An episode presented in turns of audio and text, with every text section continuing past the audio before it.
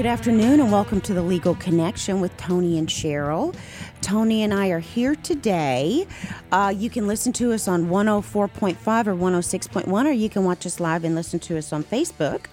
And also tomorrow, Google Play and iTunes at irlonestar.com. You can download that and listen if you want. Today we are continuing a conversation that we had last week about preservation of error is what we called it. Yes. But it's preparing the what that essentially is preparing the record in trial. You know, those court reporters, they're taking the record, they're taking down everything that was said, so that if you get something, a ruling that you don't like at the trial level, then you can appeal it. And the appellate court can look at everything that happened, everything that was said. If you know going in that you have got a slam dunk case, there's absolutely no way you're going to lose, then you're not going into it with the right attitude. You've got to go into it preparing to be able to bring up why you might get burnt, and then have that ready on appeal. And that's what we're talking about today. And I'm going to read just a little brief introduction statement because it's such a great statement. Mm-hmm. And we talked about this a little bit in the last show about preservation of error, and sort of we went over sort of an abstract of the topics that you need to go over. And we're going to today we're going to go over a little bit more detail of some pointers and tips that you may need to bear in mind, whether you're pro se, representing yourself, maybe in small claims court or whatever, even though they don't have as strong of a ability to preserve error on that level because you can appeal to the county court. But pro se, or whether you're a new attorney or an attorney that is practicing an area you're not comfortable with, or just for a refresher, these are amazing pointers. So, but appellate practice is every bit as strategic as trial practice. So don't be thinking, oh, you know, I'm not going to be thinking about that in my trial. Be always having your eye on, I might, like a warranty, I might need to do this and to make sure that my case is warranted. Okay. Mm-hmm. On appeal, the appellate practitioner should look for the equities in addition to identifying the legal principles that control the case. Sometimes the equities that could sway the appellate court in your client's favor can be found in the underlying facts of the case. Right. Sometimes those equities can be found in a skewed nature of the way the case was tried. There was a mistake, or maybe something came up with the judge, or your jurisdiction, or your venue, or there was a bias, or there was bikers wearing vests that decided to come in and sit in while the jury's there. I mean, there could be a litany of things that are going to affect your case while it's going on that you need to be aware of, that you need to make sure gets on the record if something goes wrong. Well, Toni, like if you say a bunch of bikers showed up in your case, how would you get that on the record? Well, that... Funny you ask. That happened to me in a case that I had. It was a super aggravated sexual assault case, and my client was in every way innocent. There was no evidence. There was no DNA. He didn't do anything. It was just an angry... He was the accused person, your client? He was the person charged, the accused, but he... The mother-in-law, or the grandmother of this 5-year-old, wanted custody. Her son was being deported. The daughter, she had done all kind of things for the daughter-in-law to try to get her out of the picture by turning her in with trumped-up, child abuse. You left your kid alone for 5 minutes in the car, whatever. And but she was very good about manipulating the system. And she called when they were going to get married, my client and the daughter-in-law. Well, not the daughter-in-law. They weren't married. That was why the mother-in-law now wanted the kid. She wanted to make sure that she still had access to her all the time and that she was raising her. And so she needed to, and she knew that now that this girl was getting ready to get married to my client, her son, she was going to lose the ability to see this child all the time and raise another child. Not that her son was all that great. Her son was in all kind of legal trouble. And so she waited until my client and the daughter-in-law, or I want to say daughter-in-law, the mother of the child, had custody, and they had to drop the little girl off. They were being nice. They were like, we'll just let you watch her for a while. And she took advantage of that, and she went to the emergency room with the little girl and said, I think she's got a venereal disease or whatever. And there was nothing wrong with her. I think she may have had like a urinary tract infection or something. But she said, oh, no, she has been raped and all this other stuff. And the police came and arrested my guy where he worked. And they had nothing. That was all they had was that allegation, nothing more. Wow. And so it was a felony charge. We went to trial and during trial, all these bikers showed up in all their vests, and it was to protect the innocent, and I forgot what it was, but they all lined up in the hallway as the jury was filing in, and then they went to the courtroom all dressed like this. And so I brought it to the attention of the judge. I'm like, Your Honor, this is completely inappropriate. They're convicting my client before there's been any testimony, and it was really bad. And so I had to get that on the record. And that's the kind of thing you're looking for, things that are completely out there, and that would never get on the record if you didn't make sure it was on the record, and you do that by objecting, and informing the court. Motion in limine, we're going to talk about that. Things that come up, I wouldn't even have known to move in limine for that. That was sort of out there. But in another case that I did, a murder trial, and that one we won. My client got exonerated, but not because they did everything they could to make sure. And I say the prosecutors as well as the ex-wife, and the prosecutors were kind of playing dirty. They had taken all the mail and all the correspondence that anytime somebody visited, they took it and they recorded it, and they can record that even if you're in the big busy area where you think they can't hear. They can. They got all the mail, they subpoenaed it, and they brought it to trial. That came to the jail. Yeah, anybody that visited him, they took anything they said and anything he said that wasn't attorney-client privilege, and they brought it up in trial. They were ready just to, and the stuff was completely innocuous because he didn't do anything. Well, it was a bad case, but he didn't do anything. And they found out that he was having an affair with his brother's wife. Brought that up, and she was a witness. And I didn't know they were going to bring that up because I never knew he said it. Sure. Because they didn't disclose it to me like they were supposed to. But it was not harmful error because his character with regard to whether he was going to cheat on his ex, we weren't cheating. She was cheating. My client was already divorced, or estranged. And, but the estranged wife, and they had already separated, got on TV. And she started making all these allegations, and the media was eating it up, and his face was everywhere. And she was making false allegations, and it ends up that I was able to eliminate that out because it wasn't relevant. Yeah. And it was hearsay on top of that because she was saying, things. And but it was a really difficult case. But we're going to talk about motions in limine and how you keep these things out. Now, sometimes though, the equities may be policy rationales that would influence the appellate court to want the rule of law to allow your client to recover. So you're also looking at kind of the atmosphere of what's going on, like the Trump impeachment, that kind of thing. Keep in mind that judges are people too, and they're exposed to all the kind of things that are going on the outside, and most of them are elected officials, and so they're looking, particularly like an election year like this year, at what their electorate's looking at too. So they want to use that in their campaign if it's a hot, contested topic, election. Yeah.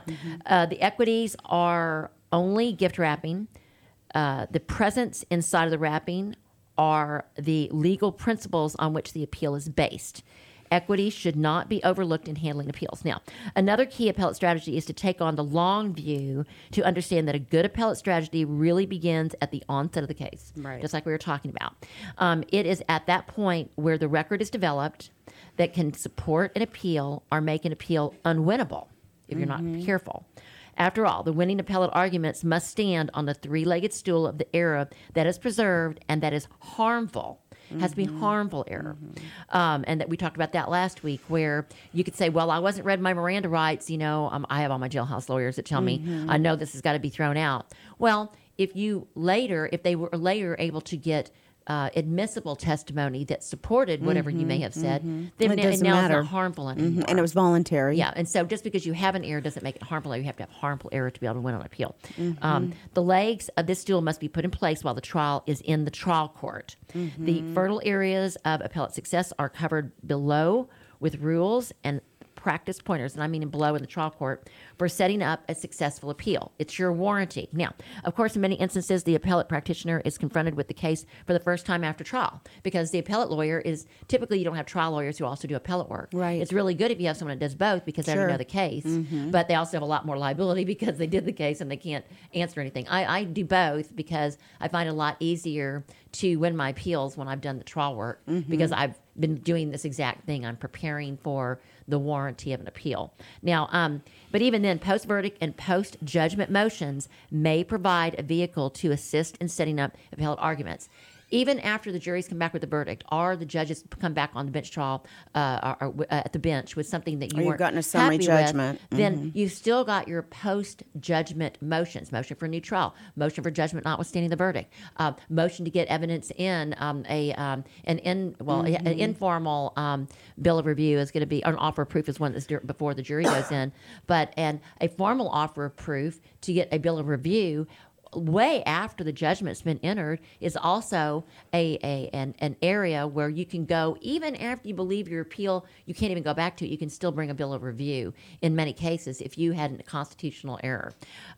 So don't give up just because the judgment may have come out against you.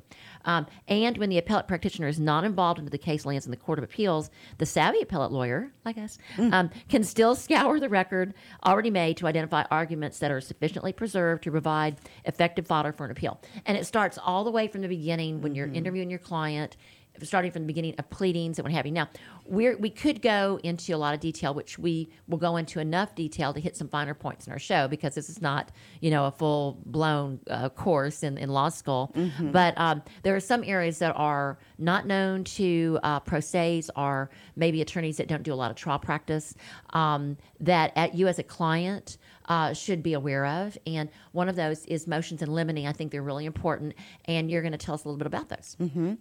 I just want to add to what you said, because we talked to our people are listening, our pro se, and the problem, like you said, I mean, you just touched on it, is that a lot of attorneys don't know how to set up a case for appeal. But, I mean, it's a nightmare. Because it's such a different area of law. Mm-hmm. When I've done, I really try to focus on appeals. What I discovered was that I would say 99% of the attorneys that I work with is my colleagues, and they're brilliant lawyers. Mm-hmm. They're not even admitted to the bar of the United States Supreme Court because they've never taken an appeal. They've not persevered to that extent when they've got winnable cases, but they just haven't pursued that. Nor have they gone in the federal direction with the bill of review when their clients have been. Their constitutional rights have been violated, when you should be able to preserve that jurisdictional argument with a bill of review, even after you believe you don't have any argument and your appeals have passed. So you need to go forward with that. But a lot of trial lawyers don't really focus on the appellate part of it because they have such slam dunk cases. They know the general areas of preserving error, and they're very, very good at it. But hopefully we'll touch on some areas here today that are some things that the client can also bring to their attention they don't know. That's kind of what the point that I was trying to make. If you're representing yourself, I think it's important. Or if you have an attorney and you might be just on the lookout to make sure, like, we're girls. And I would say that in general, we don't do car mechanics. We usually leave that up to our guys, and that's the kind of thing they are more interested in. Right. So they have more expertise in that. But certainly with my experience now with my number of cars I've had broken down, I know what questions to ask. But even with the more finicky ones, the more things I know to ask, the better off I am with someone repairing my car, so that I know that I'm getting not getting ripped off when they're repairing it, or if it really is something that I should just give to cars for kids or something and not even bother with it. Right. Okay, so we're talking about pretrial motions, motions in limine. The purpose and effect of a motion in limine are frequently misunderstood. A motion in limine is a procedural device that permits a party, one party or the other, you usually have two parties in a lawsuit, a party to identify before trial certain evidentiary rulings that the court may be asked to make in the trial. Right. So it's asking them to make them beforehand, right? The purpose of the motion is to prevent opposing counsel from asking prejudicial questions and introducing prejudicial evidence in front of the jury without first asking the court's permission. And I'm just going to say that generally... I want to say generally, in Montgomery County, most of the courts have a standard motion in limine that you follow. But if you prepare your own, you can also attack some areas that will come up that are not in that general motion in limine. That the general motion in limines are just they're just addressing the standard Texas Rules of Civil Procedure, things that you're not supposed to bring up. You shouldn't bring up hearsay. Right. You can't do this. You can't do. It's just a a sort of a list, just a bullet list of things that we're reminding you can't do this because it's against the rules. And that's on the court websites, right? The motions in limine. And you can look at that. But what I like to do is I like to prepare my own that's going to address issues that may come up that are that I know that if it's brought up and I have to object, that the jury is going to see that it's something I'm concerned about, and I don't want that. I want a ruling in advance by the court as to whether or not they're going to let that in, and I'll still object, but I know to prepare my strategy better if up front I know how the judge is going to rule. She doesn't know the case, or he doesn't know the case. Well, so for example, what do you not want to come in that you would object to? We had, and this wasn't in my favor, it was against me, but it was a good strategy on the opposing counsel's part. We recently did a jury trial where the opposing side is inspired with his nephew-in-law to defraud the mother's estate so that and they put all of the they fraudulently moved 3 days before the mom died, not knowing that she was going to die so soon. No one knew that. I think he might have had a hand in it, actually, to move all of the property into a trust, a phony trust, one that the mom did not set up, so that they could be able to defraud the estate and take all the other heirs that were entitled to something, and they'd have nothing under the pretense that the mom set up a trust, and it was all here under the trustful, watchful, trusted eye of the bad actor, right? Mm-hmm. Well, the bad actor had conspired with his bad nephew-in-law, who was who had also already been charged and I think at that point convicted of embezzlement with banks and what have you.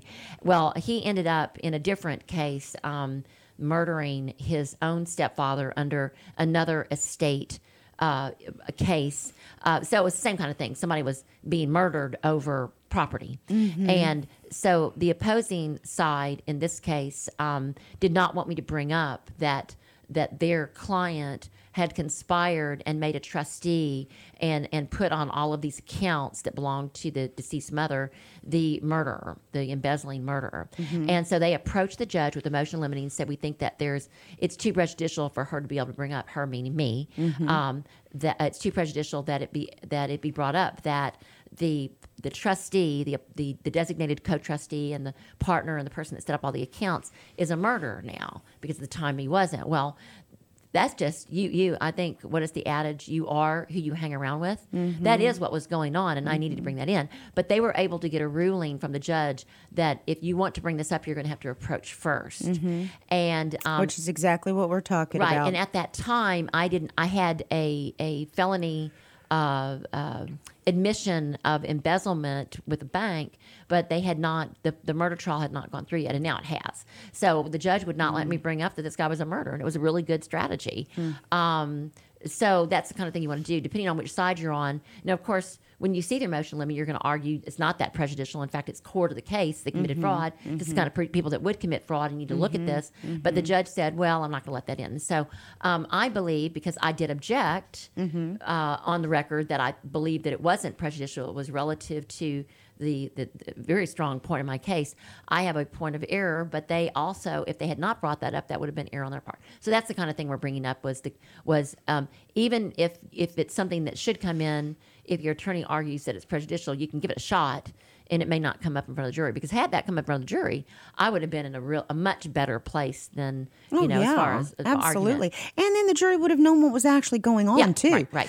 But it's important for our listeners to understand that these are tentative motions. You make them at the beginning, then you have to make them again in trial. Outside the presence of the jury. Mm-hmm. The motion in limine, and they do not preserve error on appeal. In order to preserve error on appeal, you have to do what you were just saying. You bring it up, but even if the judge rules in your favor on a motion in limine and says you cannot bring it up, if you don't attempt to bring it up and then make your objections of record, and then you during the trial you asked to do You asked to make an offer of proof outside the presence of the jury. And that means that you're going to present the evidence that would have been presented to the jury and why it's important. You're going to read it to the court reporter, basically. To the court reporter, make sure you do that. Just put it in the record. So a lot of many attorneys believe that the motion in limine, I got a ruling on it, you can't bring it up. And they think they're covered. Oh, the judge ruled against me, I can't bring it up. Oh, no. You've got to not only you've got to address it before the judge, find out how it's going to be ruled upon when it is brought up, and then bring it up again. And you're not in breach the motion in limine if you try to bring it up. The other side's going to object, and you just say, as the attorney that wants to bring it up after you've been ruled against on the motion, may we approach? And then that's when you make the offer. You're not doing it at the motion in limine at the hearing stage. At the motion in limine, you're doing it during trial, and you never have to worry about the jury. All the jurors have to get up and leave.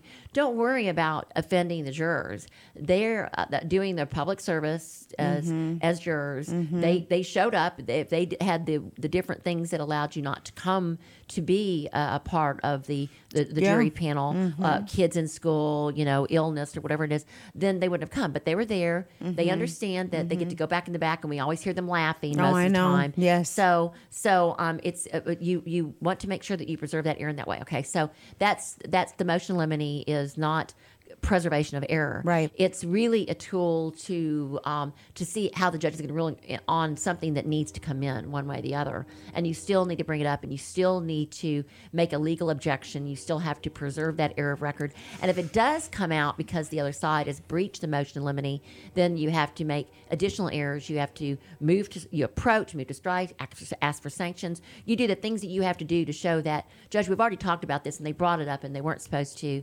And so, and if for an example, an unspoken motion in limine, but it's one that is actually not even unspoken, it's just part of the standard motion in limine for DWI trials, is you can't bring up the breath test that was done at the car because the portable breath test are not admissible because they're not reliable enough. Mm-hmm. And so it's hearsay. Mm-hmm. And so I don't even know if you want to consider it hearsay, but it's something that doesn't come in because it's not admissible. And so if your police officer who's on the stand happens to bring up, oh, well, I did a breath test on the side of the car, that is... Now the jury's heard something, and if it's detrimental, and they've alluded to or outright said that they didn't pass it, and let's say that there was no evidence in that breath thing, he just lied. Let's say that they didn't even say that. Let's just say he lied. Mm-hmm. You can't object to perjury. You have to be able to walk through the person on the stand to prove they're lying. But if they bring up something like the breath test, it's hearsay, and you've already gotten a ruling on the motion in limine, then that's when you object, you move for a mistrial, because it's already been discussed. Right. So you still have to do everything that your attorney has to do within your power to make sure it's on the record and that it was a legal objection, that you have the proof in the record, even outside the jury, absolutely outside the jury, depending on which side is arguing it, to show the appellate court what's going on. And if it's the other side that sent it to you, then you need to preserve error by objecting, approaching, and moving for a mistrial and asking for sanctions. Mm-hmm, mm-hmm. Yeah, so you've just been talking about if it's granted, denied. And let's go over, if it's granted again, what are the prongs to it. If the trial court grants the opposing party's motion in limine, to preserve error in the exclusion of the evidence, you must approach the bench during trial. So that's the first thing. Formally object and approach the bench. You jump up like a bunny. Uh-huh. Objection, may we approach. Okay. And then you formally offer the evidence. Right. Obtain a ruling on its admissibility. Yes. And make an offer of proof. So walk us through what that looks like. You approach, objection, Your Honor, may we approach? So we'll go a step further. We already had our motion in limine hearing, which not all trials have that, but you want to make sure this one, it happens for you. That's the proper thing to do. It doesn't matter how low the court is, even if it's JP court. A motion in limine is simply the Latin words for motion to limit what comes in, okay? And I may be wrong on that exact Latin interpretation, but close enough. So you've got a ruling, can't bring up breathalyzers. Okay, just that example. Mm-hmm. And the other side brings it up. Mm-hmm. You hear it coming out. You hear it. You think it's getting ready to come out. Objection, Your Honor. And then you say, may we approach? Whether it came out or depending on whether it came out or not, depends on just how your objection is going to go, yeah. Right? And you approach the bench, you formally offer what just transpired, the evidence, depending on which side it is. You object now if it's granted because you wanted evidence in. So I'm looking at it both sides. If they brought something up they weren't supposed to, you're objecting and you're going crazy, you're making sure it's on the record. If it's something that you wanted to come in and they're objecting, then you approach, and we'll approach that one because that's the one that I think is probably one that gets overlooked a lot. Yeah. You think you've got an error, a preservation of error, because the motion in limine, ruled one way or the other, and you don't. Mm-hmm. So because you can't go to the appellate court and say, well, the judge wouldn't let me bring it in. Mm-hmm. That's not true, because the mm-hmm. judge doesn't. The judge may. This is like your reconsideration moment. Mm-hmm. So you approach the bench. You say, this is what you wouldn't let in before, Your Honor, but this is why it needs to come in. They've already discussed it. It's now relevant. It's already come in through other witnesses, whatever the argument may be. And then you formally offer the evidence outside the jury. You mark it. They're going to admit it for the limited purpose of it getting into the appellate level, so it's an offer of proof.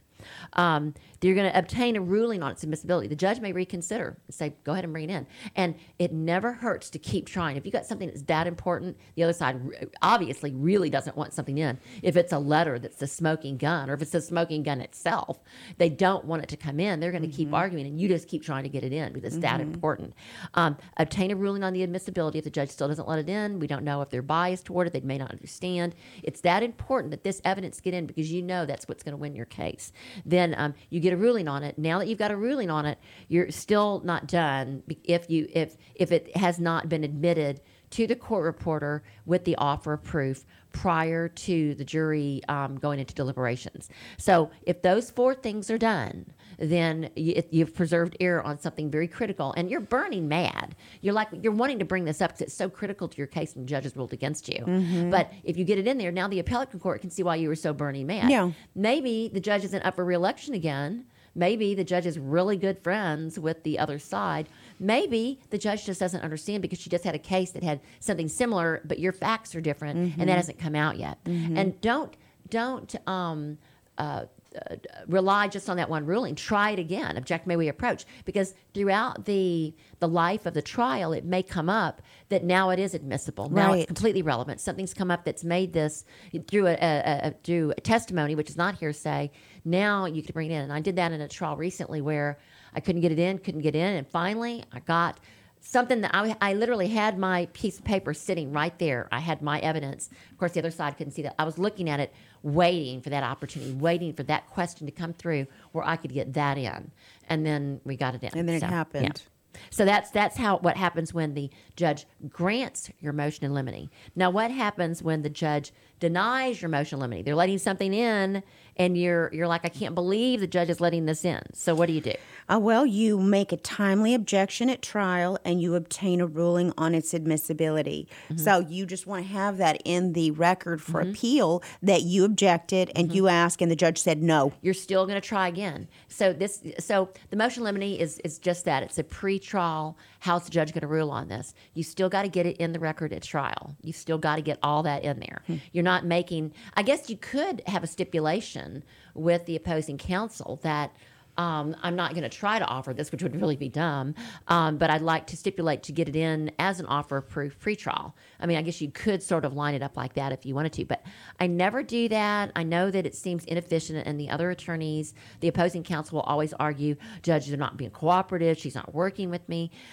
If we have similar exhibits, well, mine's already in, why can't we just stipulate to that? Because you don't know unless you've had a lot of time to look at the exact exhibits that they're getting ready to enter, and you've had, like in federal court, you have to exchange them 3 days in advance, and you may be able to identify that they're exact same exhibits. But a lot of times they aren't exactly the same. It may be missing a signature. It may have one extra line item in it. It may be missing a page. It may have pages added. There's so many things that you really, in the throes of trial, don't have time to look at. And so I'm just like, I'm not trying to be ornery, but let's just work this through. I see your exhibits are similar to mine. If they're exactly the same, or maybe you even like theirs better, then yeah, I'm going to stipulate to those coming in. But rarely do I stipulate to all the exhibits that match, because you really don't know if they're playing fair. And I would say probably about 90% of the time, and it's really sad to say, attorneys don't play fair. Yeah. They're trying to slip something by on you. So. Yeah. That's true. So that's what you do. You get it. If it's denied, you make a timely objection at trial, and then you obtain a ruling. It's got to be in the record. And then, like you said, you try again. Okay. You know, look for that opportunity. Now, let's recap what happens if that motion in limine is violated. What happens? If opposing counsel violates an order granting a motion in limine, like you just said, a lot of times they don't play fair. They know that the judge has said this can't be discussed. Or that maybe you're not paying attention when it comes up. It comes up and it's in. You know, motion in limine, you've missed the boat because they've already said it, because your client's talking to you or something, or they're trying to tell you something, which they always do, and they mean well, but you're running a trial here. You're having to watch everything that's going on. You have no idea if a juror is winking at the other opposing counsel or sleeping, or you're watching all this stuff, and the witness or the opposing counsel is now getting something out that should be objected to. And so what happens next? Okay, in most cases, an instruction to the... Okay, to the extent... For the violation, you're going to make the timely objection. Yes. If possible, request a curative instruction. That's when you miss the boat. Your Honor, may we approach? Ask the jury to disregard, because that should never have come in. And the juries really will disregard it, because I've heard them when we've gone after the trial, they'll say, well, we were told not to think about or listen to that. Even though they've been tainted, a lot of times they will listen to it. They do. And if necessary, move for a mistrial. That's really important you do the last step, because it could have been so tainted. The judge may also agree that hearing about, it's an ironclad rule, hearing about a breath test by the car coming in a DWI. I keep bringing that one up because it happened to me. Well, and it's easy for the audience to identify with that. They know so many people that have had DWIs. Right. But I made a mistake in that case, and I learned from it. You always learn from your mistakes. That the only thing I didn't do, because I was so stunned by this coming out, that and I wasn't even sitting by my desk. I was watching the cross from a different angle, so I wasn't there with my papers and everything. So I was a little bit disoriented. The way they had the screen done, it was kind of weird. I was in a smaller court. I didn't ask for a mistrial, and I learned we did actually get the charge was dismissed. Yeah, the jury came back against us because of that very same thing. I know. And we did get the case dismissed, but if I had asked for a mistrial at that moment, I probably should have gotten it. I probably would have gotten it, because I got it at post-trial after the fact.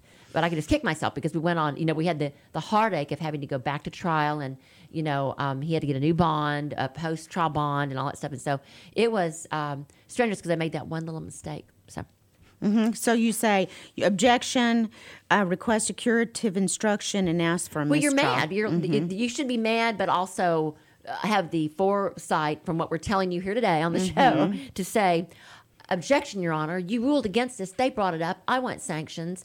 And then you approach, because the other side doesn't want to hear you saying that kind of thing. The thing is, you're making a big deal out of it, though, and now the jury hears, and if she doesn't rule in your favor, that's why you want to say objection, can we approach, even though you're mad. And they all see that, too. And then you make the timely objection.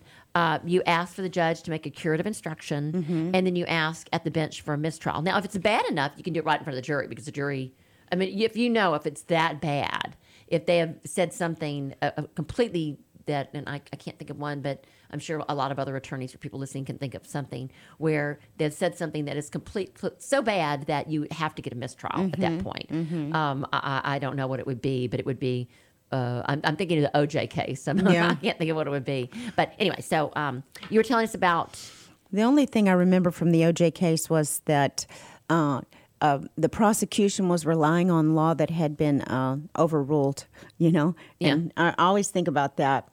Okay, so we're talking about to the extent which you must pursue an adverse ruling after the trial court sustains your objections varies by circumstance. You were just talking about that. Motion to exclude, unlike a motion in limine, which preserves nothing for review, a pretrial motion to exclude testimony can preserve a complaint about the admission of evidence. So that's for the appellate record, the motion to exclude. Right. And so it's just like a motion in limine, but it's just a different motion? Well, yeah, and I don't try to I think it's Texas Rule of Civil Procedure 45. I could be wrong on what actually the number is, but if you call something, you title a document something, but it really serves a different purpose, it's kind of both. And there's a real gray area there. If you're asking for a judgment notwithstanding the verdict, or if you're asking for the judge to disregard certain jury findings or all of the jury findings, it's kind of the same thing, but it's got a few different standards. And so I usually, if there's something I really want to keep out, I don't make. I'm not conservative about it. I will file a motion to exclude, as well as the motion in limine. The motion to exclude is something you usually will file maybe a week or two even in advance. You're filing that for the record, so it gets in on the appellate record. The motion in limine is usually a pretrial motion that's done sometimes at the pretrial conference a few days before trial, 2 weeks before trial, depending on which court you're in. Mm-hmm. But a lot of times it's done just right before trial. It's usually not. They just wait because they don't know if your trial is going to go that day because they've got a pretty large docket. Mm-hmm. So now. Just the motion to exclude for our listeners, it's the same thing as... Well, let me add one more thing about motions in limine before we go to motions to exclude. Okay. Violations of an order on a motion in limine are considered, and this is the law. This is not Supreme Court law, but it's been basically ratified by the Supreme Court by virtue of them denying a writ on the same subject. It's incurable if the instructions to the jury could not eliminate the danger of prejudice. Counsel need not request a curative instruction, but should instead just go directly for the mistrial. Mm-hmm. I asked for both. Mm-hmm. I want a curative instruction, and I'm asking for a mistrial. Why limit yourself to what you're asking for? I mean, if you get the curative instruction and they grant the mistrial, then you've got it. But why would you limit yourself by saying you want a mistrial? You know, get it when you should have asked for the curative instruction. So just all three things are the best thing to do. But truly, if it's something where the prejudice, and I can just use my probate example.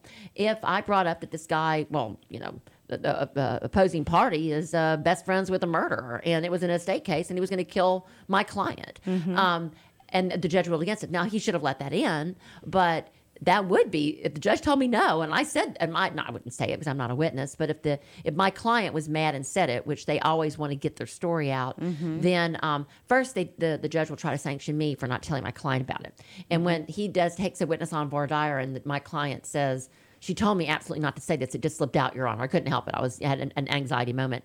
They'll still try to sanction me for not having under control of my client because they're an arm of me. Those don't usually stick. The sanction is usually don't bring it again if it does come up again, and they're not really that harsh. But I got sanctioned in a murder trial once because what did I bring up? I brought up something that the judge was really mad about. I can't even think of what it was right now, but it was Judge Carter up in the 228th, and he said, "I told you not to bring that up." That the victim was a gang member. For some reason, the judge didn't want me to bring up that he was in a gang, and the reason that there was a gun battle was because it was over drugs and a gang issue, and my guy was protecting himself. And I thought it was a huge defense issue and I needed to bring up. This has to do with gangs. He's got gang marks all over him. Why can't I bring up that my guy had feared that there was gang activity? The judge just said it wasn't relevant. And when I had a witness get on the stand who was, it was the sister of the guy that was charged, he said, she said it, and the judge shut everything down. He took the jury to the thing. He sanctioned me. I think it was not very much, but it was $100, and told me he was going to report me to the bar if it came up again. And I didn't even say anything. I was being sanctioned. But ultimately, we won that case. My client was exonerated for other reasons, and he withdrew the sanction. So the judges can also withdraw it. After they hear the rest of the story, they may also feel like the sanction was inappropriate. I see. They're just people too. Mm-hmm. So you kind of walk a fine line of what you say and what you don't say. And sometimes, I would say sometimes you just got to get it out. Maybe the judge ruled wrong. But it's a fine tightrope walk. So it's better to get a witness to... or the other side even, to get to where you need to go and take that road and do a strategic planning to get your evidence in. And if you can't, no matter what, then still preserve that error. And that's kind of the same thing. You're going to, it's incurable if it comes out and the judge said no. In that case, he believed it was incurable, but there was other stuff that wasn't harmful. We had other stuff that came out in that particular trial that showed that my guy should have been exonerated, and he was perfectly within his rights to protect his family. So that's how we ended up winning that case. That's good. So it was self-defense? It was a stand your ground more than anything else. But sad case.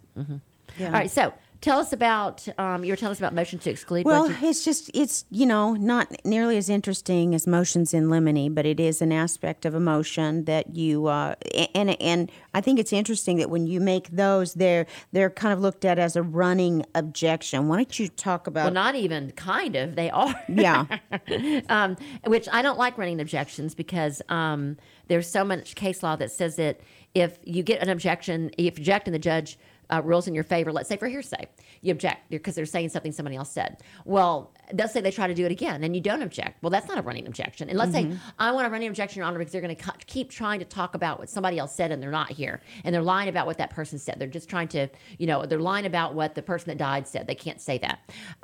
Well, that you can't rely on a running objection for that. You're going to have to, every single time they start to open their mouth, you're listening for them. Well, they said, the minute the word said comes out, you're jumping up out of your seat objecting. And there's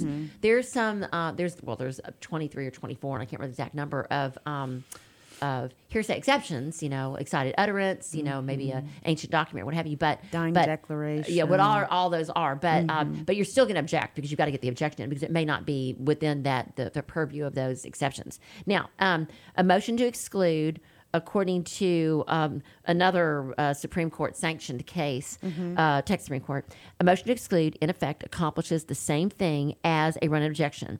It eliminates the need to repeat the objection each time the evidence is admitted on a topic. You're not going to be able to get a motion to exclude hearsay. I mean, that's a given. Right. But a motion to exclude is something like you can't bring up gang activity. That's going to be, you already have it in there. You shouldn't have to jump up and say it each time. But don't take your chances if you think. Depending on which side you're on, if it's something that hurts you, you still want to do that. So, but you also want to take care in drafting the scope of the motion to exclude, which should identify both the subject matter of the objectable evidence and the source of the evidence, because if it's too broad, you're not going to get it. So you've lost the purpose of your motion. Okay, so what can you tell us about preservation of error and voir dire? Voir dire, you know, it's one of the trickier areas for error preservation. There's an improper restriction in voir dire, and there are challenges for cause. And the reason it's such a difficult one to get error on is because your jury panel doesn't have facts. They're just public, listening. You know, they're just citizens trying to do their public service. And they're just listening to questions. But but the big preservation of error, I think, is when that somebody gets on that jury and they have not told the complete truth on their form. Right. They know the defendant or they... It doesn't work in small towns because everybody knows everybody. But they may have had a situation where they lost in a case and it was favorable to you or the other side. It was such a strong part of the case that there would have been a prejudice that they couldn't have overcome. Or let's just say they flat out lied. You know, yeah. I had a guy.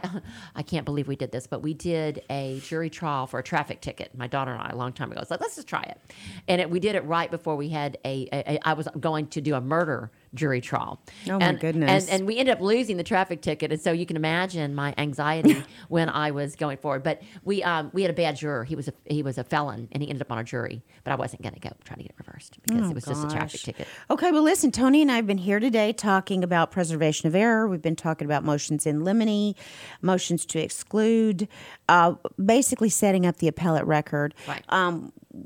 So I guess we'll finish this conversation next week. We're going to do preservation of error, and we have more details on more specifics on things that are critical and special pointers that you must listen to, that you must have, that are critical for you to be in control of your next trial. And we want to remind you to serve God by serving others. All right. Have a great week.